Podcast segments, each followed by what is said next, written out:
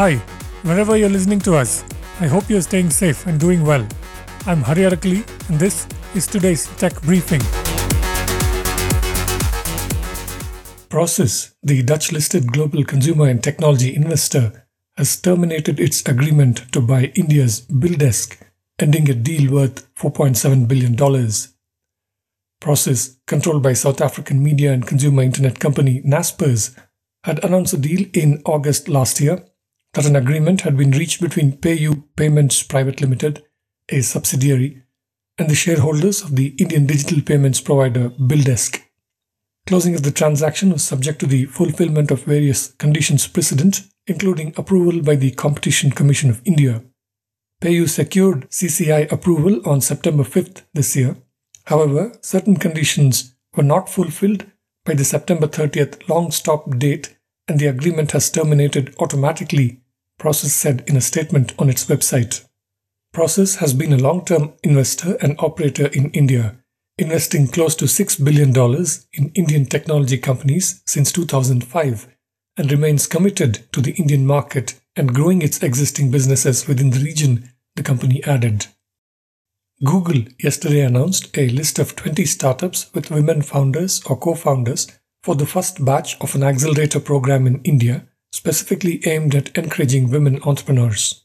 The program will place special emphasis on areas that, for a variety of social reasons and low representation, prove challenging for female founders, including access to networks, access to capital, hiring, and mentorship. Paul Ravindranath, program manager of Google's Launchpad Accelerator India, said in a blog post yesterday. In addition, the curriculum will include workshops and support around artificial intelligence, machine learning, cloud, user experience, Android, web, and product strategy and growth. It will also provide access to a global community of women founders. These startups are from a range of areas including healthcare, finance, AI, continuing education, enterprise software, sports media, and sustainability. Accenture has completed the acquisition of a training and consulting center of excellence from Stellantis, the world's fifth biggest automaker. The center is called World Class Manufacturing Training and Consulting. It supports process optimization in manufacturing and supply chain. The deal was announced on September 13th and financial terms are not public. The acquisition allows Accenture to integrate the world class manufacturing methodology into its solutions, the tech services company said in a press release yesterday. This acquisition is part of Accenture's overall growth strategy to expand critical skills and in important, rapidly expanding markets, according to the press release. Svante Pääbo, a Swedish geneticist, has won the Nobel Prize in Physiology or Medicine for 2022, the Nobel Foundation announced on its website yesterday.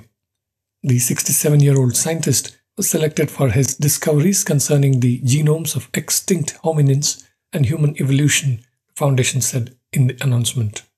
At the time of the award, the scientist was affiliated with the Max Planck Institute for Evolutionary Anthropology in Leipzig, Germany, and Okinawa Institute of Science and Technology in Okinawa, Japan, according to the announcement. Pääbo's work includes a discovery that proved modern humans share DNA with extinct relatives Neanderthals and a previously unknown hominin, which was named Denisova. The Swedish scientist provided key insights into our immune system and what makes us unique compared with our extinct cousins, Nobel Prize Committee said, India Today reports. Pääbo is the son of Sune Bergström, who won the Nobel Prize for Medicine in 1982. That's it for this briefing. You can find all our podcasts at ForbesIndia.com and on your favorite podcast apps. I'm Hari Arakali. Thank you for listening.